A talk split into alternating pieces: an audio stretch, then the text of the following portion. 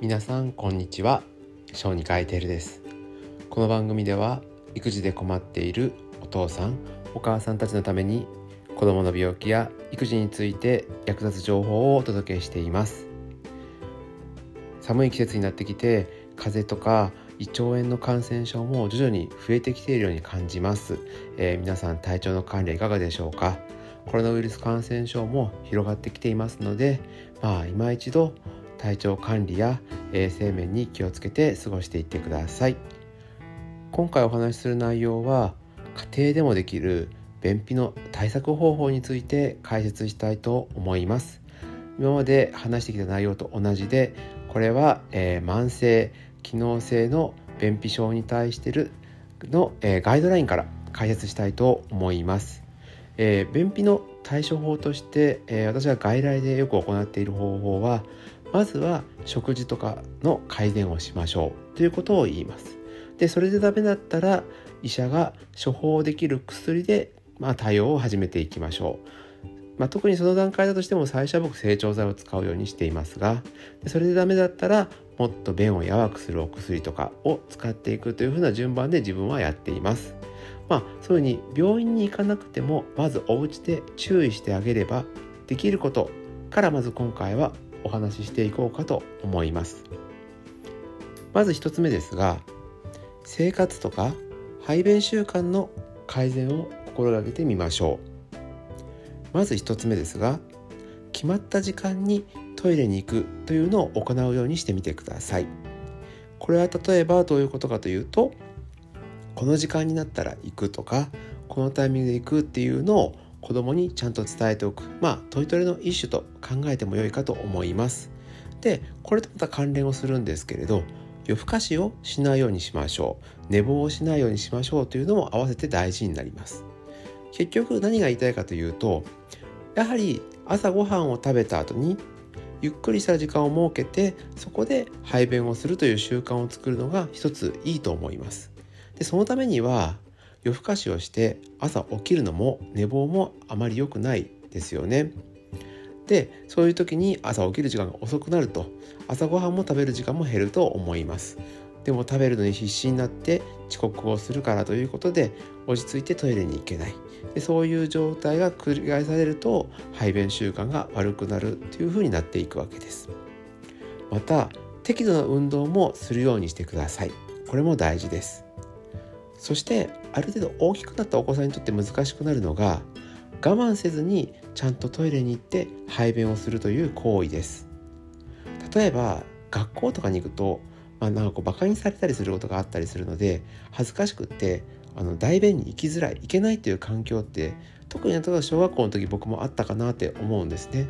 なんかこうバカにされてるような冷やかされる感じ嫌ですよね。だからそうならないように子供に気にしなくて行ったらいいんだよっていうのをちゃんと指導してあげる。こういうのをしてあげるのが良いと思います。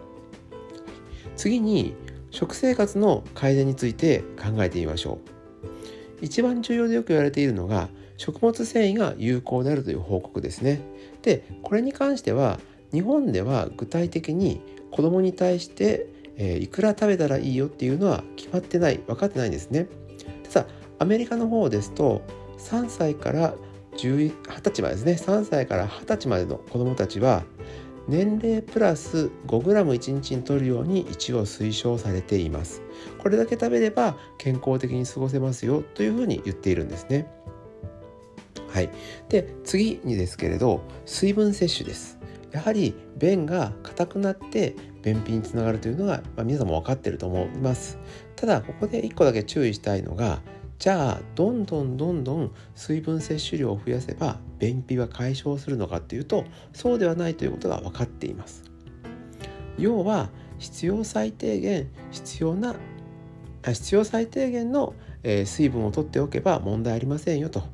例えばその子がひどい脱水になるほど水分を取らないのであれば十分な水分を取らせれば OK です。あと夏場とかですと汗をかいたりとかそういうことで脱水に近い状態になったりすると水分摂取量が、えー、いつもの量では足りなくなるという現象が起きる可能性はありますね、はい、言いたいことは毎回言いますけど過剰に取りすぎる必要ないですよということを押さえておいてください。次にプロバイオティクス。はどうなのかというとこれに関しては未だ決まったこう研究結果は出ていません。ただ場合によっては有効なこともあると言われているので試してみてください。市販をされているプロバイオティクスを使ってもらっても構わないと思いますしこれに関しては小児科で経過を相談した上で処方してもらうというのでも良いかもしれません。処方箋であれば子どもの場合は医療費かかりませんので、まあ、僕としてはこれぐらいの段階から病院に相談して今一度お家でできる家庭の環境の変化食生活の変化が十分なのかどうかと合わせて評価をしてもらったらいいんじゃないかなというふうに思います。えー、最後になりますが牛乳を実は飲んでて便秘になってしまうという方が報告されているんです、まあ、つまり牛乳アレルギーとの関連というのが今までの研究結果から指摘されています。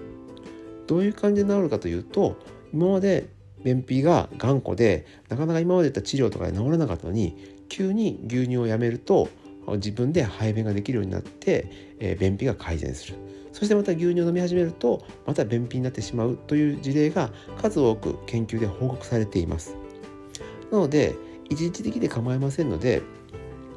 通常の治療等で改善しないのであれば牛乳をやめてみるということを検討してみましょう。その結果すぐにお通じが良くなるのであれば、まあ、牛乳アレルギーとか牛乳のせいで便秘になっているという可能性が出てくると思います、まあ、ただ牛乳も大切な栄養素の一つですのでもちろんご自身で考えて制限をするのもいいですけれど栄養不足に陥ったりする可能性も考えられるので、まあ、これをする場合そして判断する場合は小児科医に相談をしてからすると良いのではないかなというふうに私は思います。はい、今回はお家でもできるような便秘対策についてお話をしました。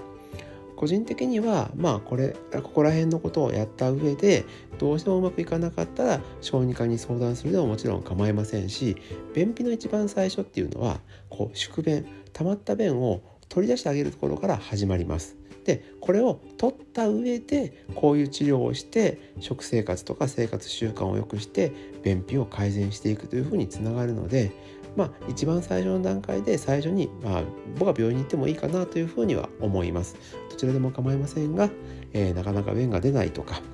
えー、うんちをする時に、えー、血がついて出てくるとかあとなかなか本人がトイレに行かないという時は便秘のサインかもしれませんので注意しておきましょう。はい、これからも育児に役立つ医学の情報をお伝えしていこうと思いますのでよろしくお願いします。以上小児科医テルでした。